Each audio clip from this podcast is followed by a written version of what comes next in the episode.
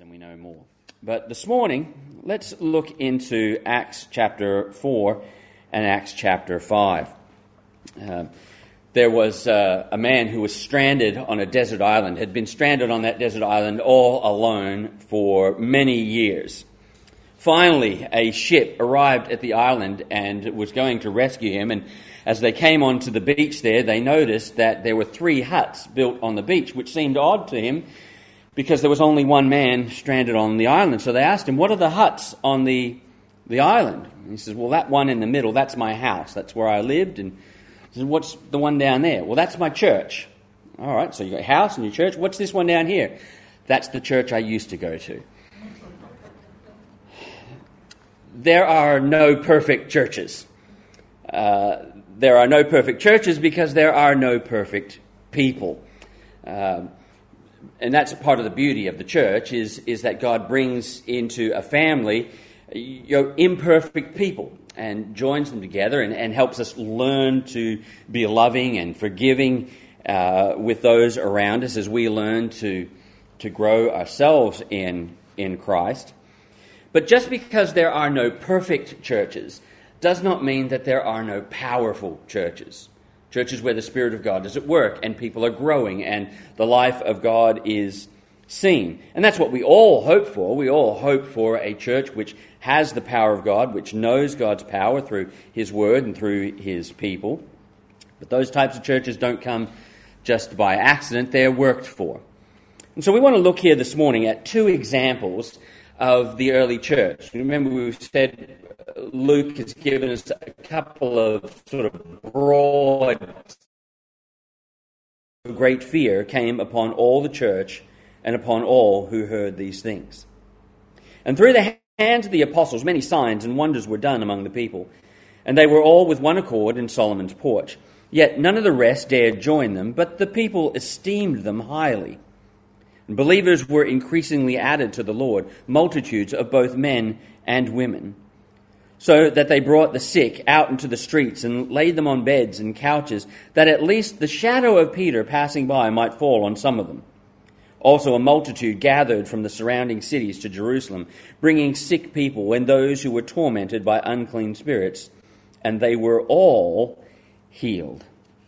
Let's ask God's blessing on His word as we, we go forward. Our Heavenly Father, as we come to your word, we, we do so wanting to learn, wanting to grow, wanting to be your people. And so we ask for your blessing this morning as we do. In Jesus' name, amen. In Acts, we see a great church with so much happening and, and such great growth and such power. But what we don't see in Acts is a perfect church. It's great, and there's lots of things going on. There's so much we can see and learn, and so much wonderful there, but it is not perfect. We see in Acts how the Spirit and how the Spirit's power works in, in us to make us a, a great church without perfect people, with imperfect people. And so it doesn't happen easily, and sometimes the process of, of bringing this together can be hard, and sometimes, like we see here in Acts 5, it can be an ugly process because of our sin and what happens as a result in the beginning of our text this morning, in verse 32, it says that God had bound their hearts together as, as one. They would gather together and they would worship together. And we see here in the passage we've read two examples of this. We see a positive example of, of what that looks like when it works, and we see a negative example of when our hearts of sin get in the way and, and how that affects us. So this morning we want to look at this idea and how how God makes a great church with imperfect people. And so we see at the beginning that a great church is filled with great grace. Verse 33 says, And with great power the apostles gave witness to the resurrection of the Lord Jesus, and great grace was upon them all. great church is filled with great grace because we are, you are, the recipients of God's grace. The gospel is a message of grace. It's what we preach, it's what the gospel is, is all about. And as we would expect, At the heart of this church and its growth and its power is the proclamation of the resurrection of Jesus Christ, the, the proclaiming of the gospel. And the Spirit is greatly empowering the apostles and the people there to, to proclaim the gospel, to, to speak it. People are getting saved, and, and that is wonderful and fantastic as we see the changes of life happening everything that happens here is a result of Jesus dying for our sin and being resurrected to life. And that is the, the message that constantly comes from the early church.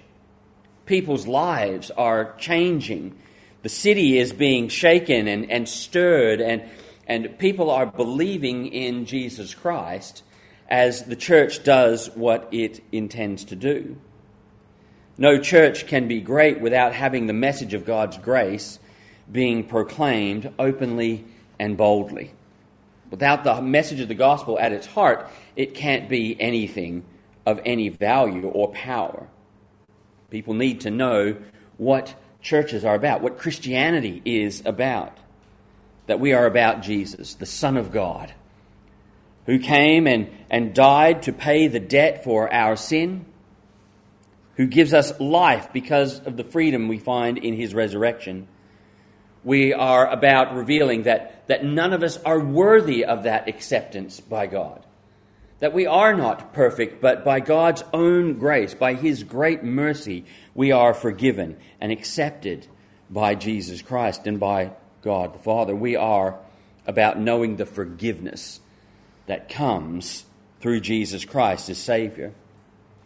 Gospel is a message of grace, and with that, it is also a message of change. It's a message of change. They are preaching the resurrection of Jesus Christ. And what is at the heart of the idea of the resurrection and of what the resurrection is about? Change. It's changing who we are. The church is showing that change. 2 Corinthians chapter 5 and verse 17 says, Therefore, if anyone is in Christ,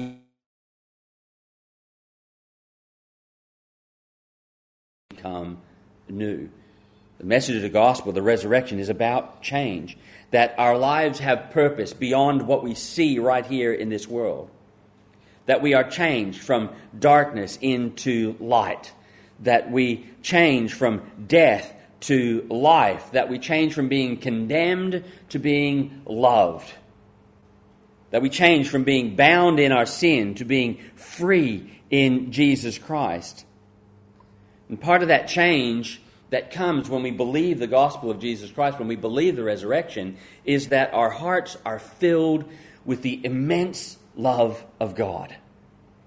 Romans chapter 5 and verse 5, it says, Now hope does not disappoint, because the love of God has been poured out in our hearts by the Holy Spirit who was given to us. One of the great changes that happens when we believe Jesus Christ as Savior is He fills our heart with love. The gospel is a message of, of grace, it is a message of change, it is a message of blessing. It says here in, in verse 33, it says that great grace was upon them.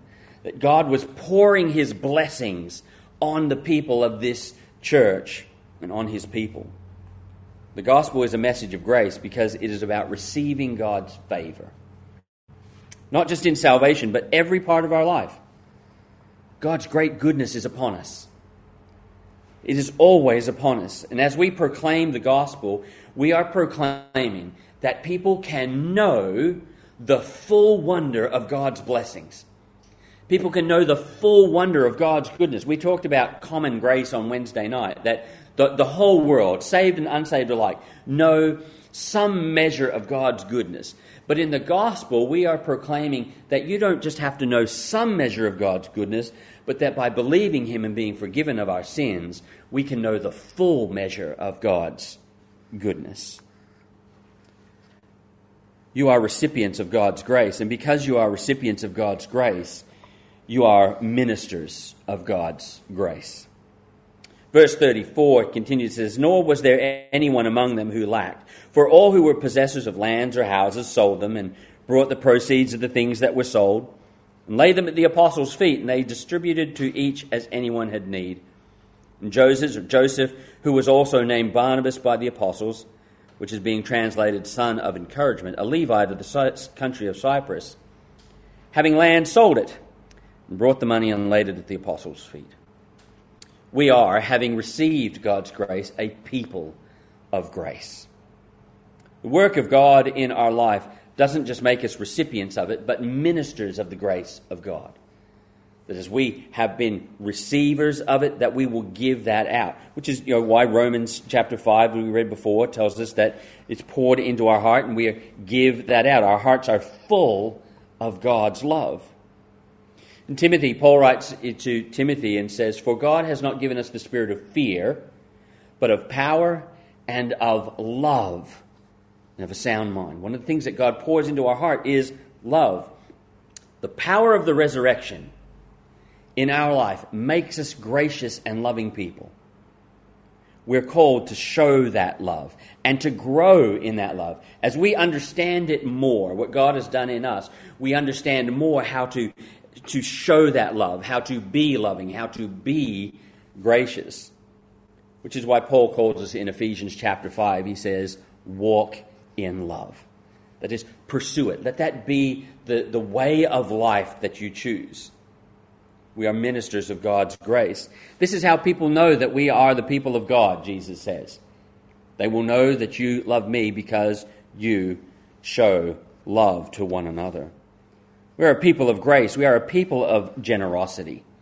That love comes from us into the lives of others. Here, as we look at the early church, people were willingly giving what they had. You know, we notice a few things about their generosity here and the way they were giving. One, they were godly in their giving. When we understand grace, we understand this that everything we have is not ours, but a gift of God.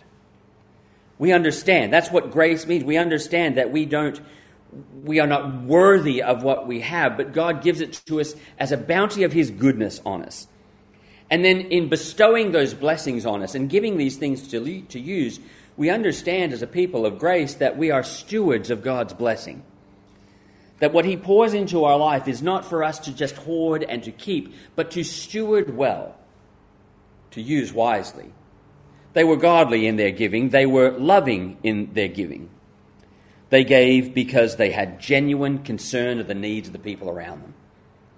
They saw people who had lost jobs, whose families had been torn apart because of the gospel. They saw people in need, in poverty, and they saw the need, and because of the love of their heart, they gave. They were humble in their giving. There was no demands on their giving. Says they took what they gave and they gave it to the church and to the apostles to distribute as there was need. So as we see need, as long as people's needs are being met, we want to make sure that they are, that is done. They were joyful in their giving. This was an act of love and of worship. The result of that is they became a people of encouragement. And that's where Barnabas here comes into as an example.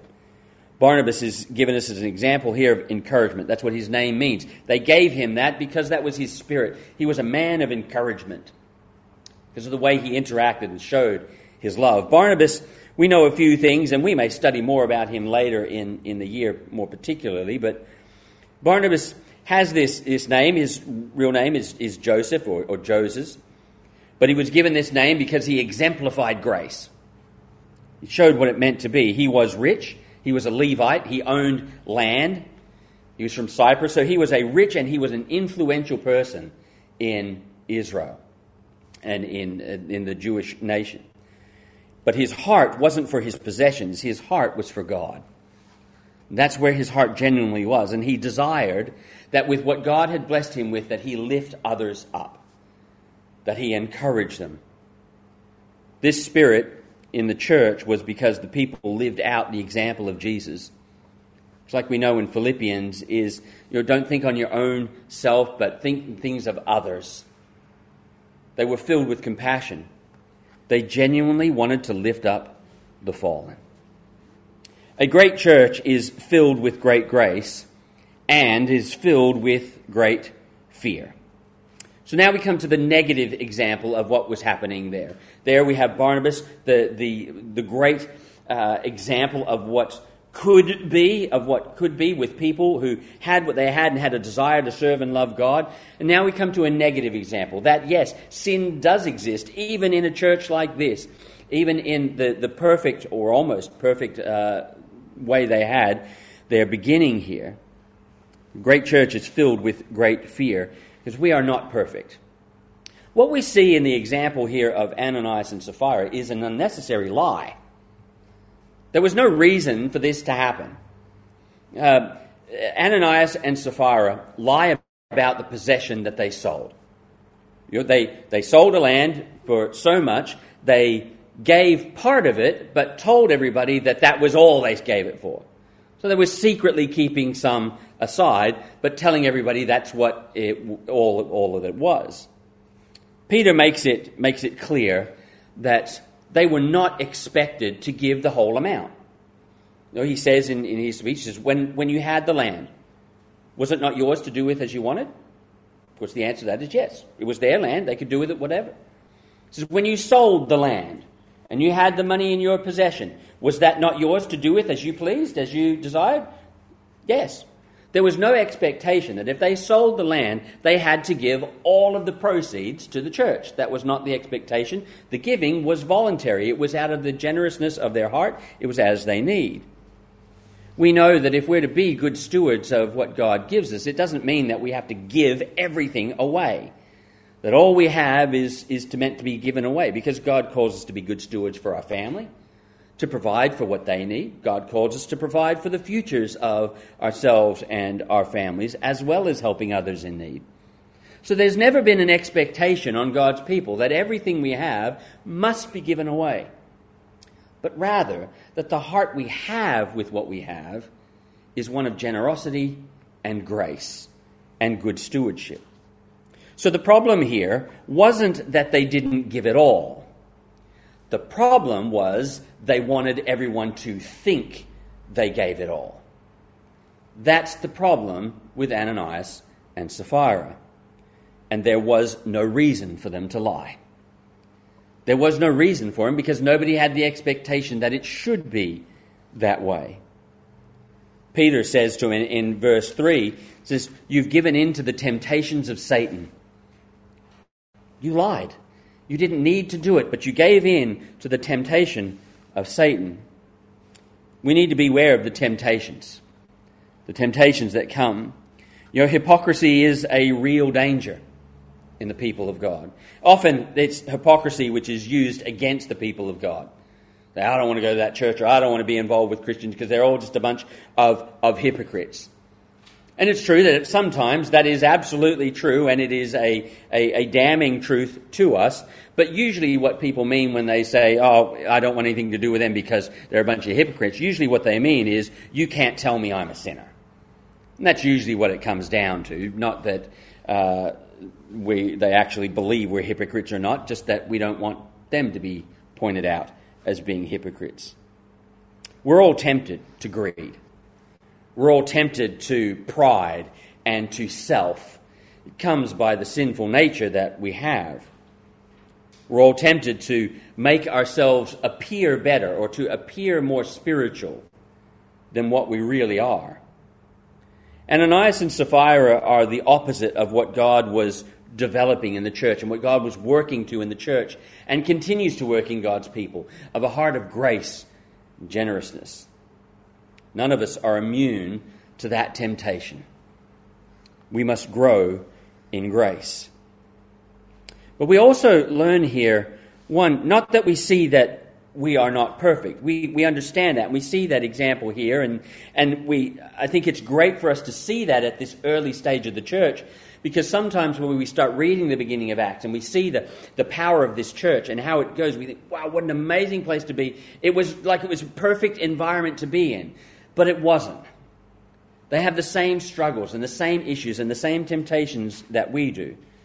But what it is also a reminder of is that we are in God's presence. God is really present. You know, notice, and we've talked about this in our talking over the Holy Spirit, notice that Peter doesn't say to them that they lied to him or that they lied to the church. He says, You lied to the Holy Spirit. You lied to the Spirit. They did lie to Peter and they did lie to the church, but ultimately they lied to God. And the point that Peter is trying to draw out is it's not just a group of people here you're talking to, God is present. The Spirit knows. I mean, how else does Peter know what's going on? The Spirit has uniquely and remarkably uh, given him this understanding.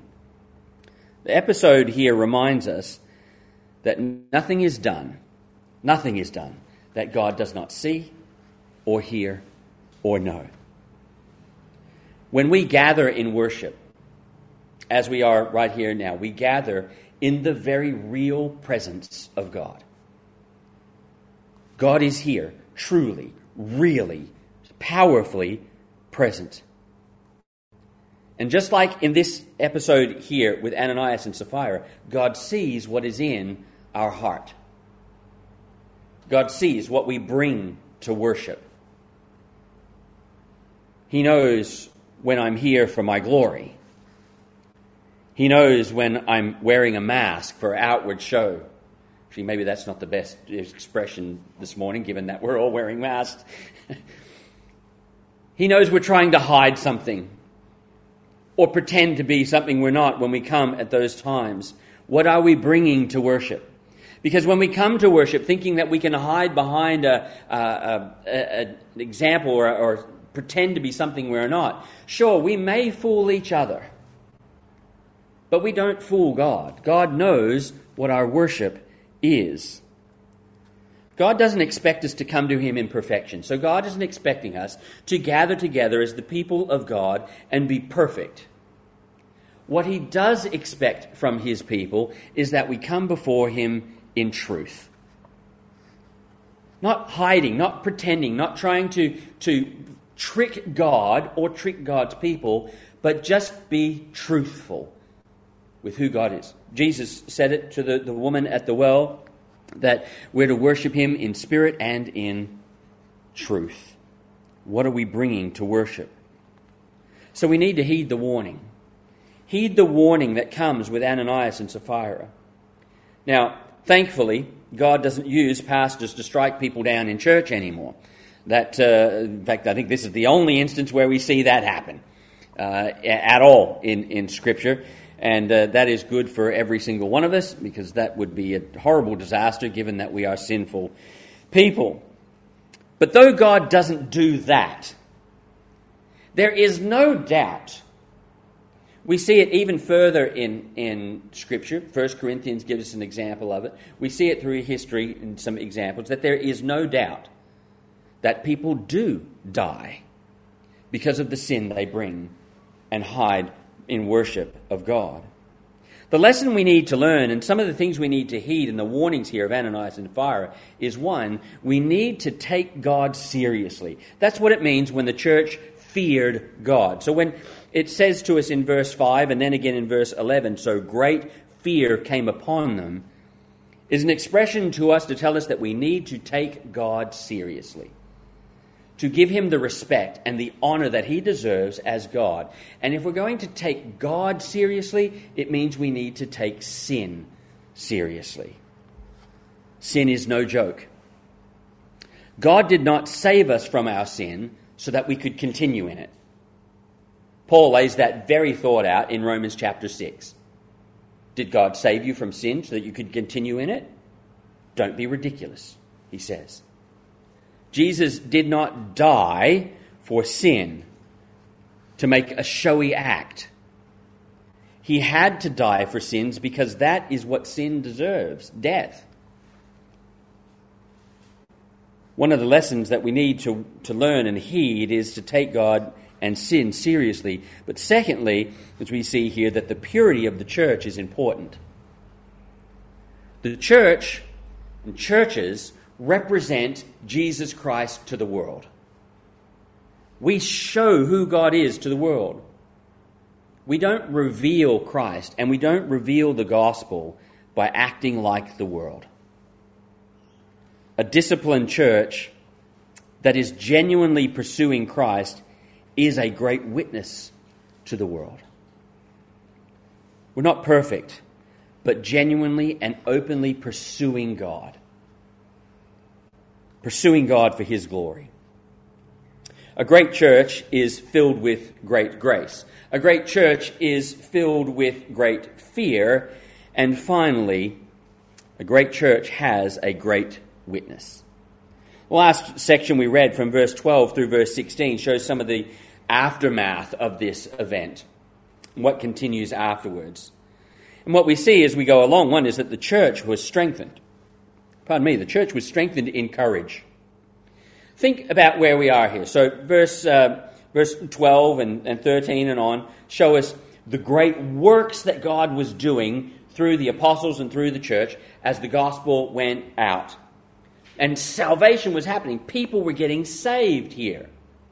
We go back to where we finished the, the last time we were in Acts, at the end of, of uh, verse 30, well, even in verse 33 here, and it tells us what were they preaching?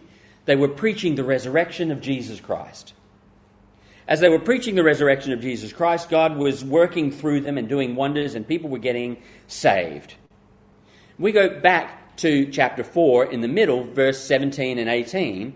We are reminded again that when Peter and John were captured, they were released with these instructions Don't ever speak of Jesus' name again. And what are they doing? They are speaking in Jesus' name. They are proclaiming the gospel. They are speaking of the resurrection. And in the verses that follow here in, uh, in Acts chapter 5, we find there are three results which happen. Uh, the first thing we see, and we'll, we'll see more of that as we go further in, in Acts chapter 5 here, is some people, particularly like the Sadducees and the Pharisees, grew in their opposition to the church. So as they saw what was happening, the opposition grew stronger and more fierce. What we find in verse 12 and 13 here is another thing that happened is many of the Jews kind of kept their distance. So as the Christians would gather at the temple on Solomon's porch, the people would kind of stand back and, and watch, but not really want to be associated with them. They'd kind of just keep an eye on them. But it tells us also that they had great respect for them. So despite what had happened, the people may have kept a little bit of distance, but they had great respect for the people of God there. And the result was, it tells us, many were being saved. Many were being saved. They were strengthened in their courage and they were strengthened in their testimony. You know, it's interesting, isn't it? Because you would think that if you saw a gathering of people who are saying they worship God, and that in the worship of that God, a husband and wife come in and drop dead. You would think that people would go, That's a religion I don't want to be involved in. That seems a little bit odd. That seems just not right. And it would hinder the growth of the church and of Christianity, but it did the exact opposite. The result is the church grew and expanded, and more people were getting saved. People knew what happened, and they still came. People knew what happened, and they still believed. Why? Why would that happen? Because it shows that what was being preached was true that what they were saying about God and about Jesus and about sin and salvation was absolutely true. That God does take sin seriously, that, that Jesus did need to die for sin, and that we do need to be saved from sin, that it is a serious thing. God grows churches when his people are filled with great grace and great fear. And this is where the genuineness of the gospel is seen. And just as the church is strengthened, the church grows. God answers prayer. Remember in Acts 4:31 it says after that Peter and John were released they gathered together and they prayed for boldness and says the Holy Spirit came and filled them and he shook the room where they were at and they went out and preached the gospel. The answer to that prayer in Acts chapter 4:31 for boldness wasn't a cool experience. The answer to their prayer wasn't that the room shook and it gave them courage. The answer to their prayer was the work of God in their lives. The answer to their prayer was that they did have boldness to speak the gospel, to stand up for truth, to do what was right. The church grew because they had a desire for the glory of God and the salvation of his people. We have that same desire to proclaim the gospel of Jesus Christ, that people need to know salvation and the glory of God? Or are we looking for a cool experience? Speak the gospel with power. Believe that it is the power of God to salvation. God enables his people. He empowered the apostles and he empowered the people. And though it may look different today, God still empowers his people to proclaim salvation. When we pursue Christ and when we fight sin in our midst, God works. There is no perfect church, not until eternity. But that doesn't mean that there is no powerful church. Every church on earth can be great. Great churches are churches that are filled with great grace. That is, that we know what we have received. We know the grace of God, and then we live out that grace of God by being deeply committed to love and graciousness and generosity. Great churches are filled with great fear that we honor and respect God, that we take Him seriously, and that we take sin seriously. Great churches that are filled with great grace and great power will be churches that have a great testimony. What is our part in making this church a great church? To proclaiming the gospel of Jesus Christ and seeing people saved. We're not going to have any closing songs this morning or anything like that. Um, we'll uh, have a word of prayer here as we, we close and respond to God and, and read a, a benediction, and that will be our, our morning of worship. And I pray that we will heed the warnings of Acts chapter 5. Let, let's pray together. Our Heavenly Father, we come and we, we come to you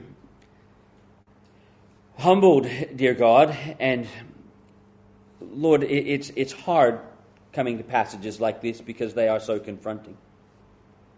Both the positive and the negative examples, we, we, want, to be, we want to be like Barnabas. We want to be a people that lift each other up, that are known and, and, and even given names, as it were, that, that we are recognized by the grace of God in our lives. But we know, dear God, that that is not always easy, and at times we are like Ananias and Sapphira, hiding behind our own desires and our own selfishness. And dear God, we, we ask now, please purify us, forgive us of our sins. Open our eyes to where we need to be corrected and change. Because, dear God, what, what we want above all is that our lives would be testimonies of grace and respect and awe of you, so that above all things, people will know your salvation. Thank you, and we praise you. In Jesus' name, amen.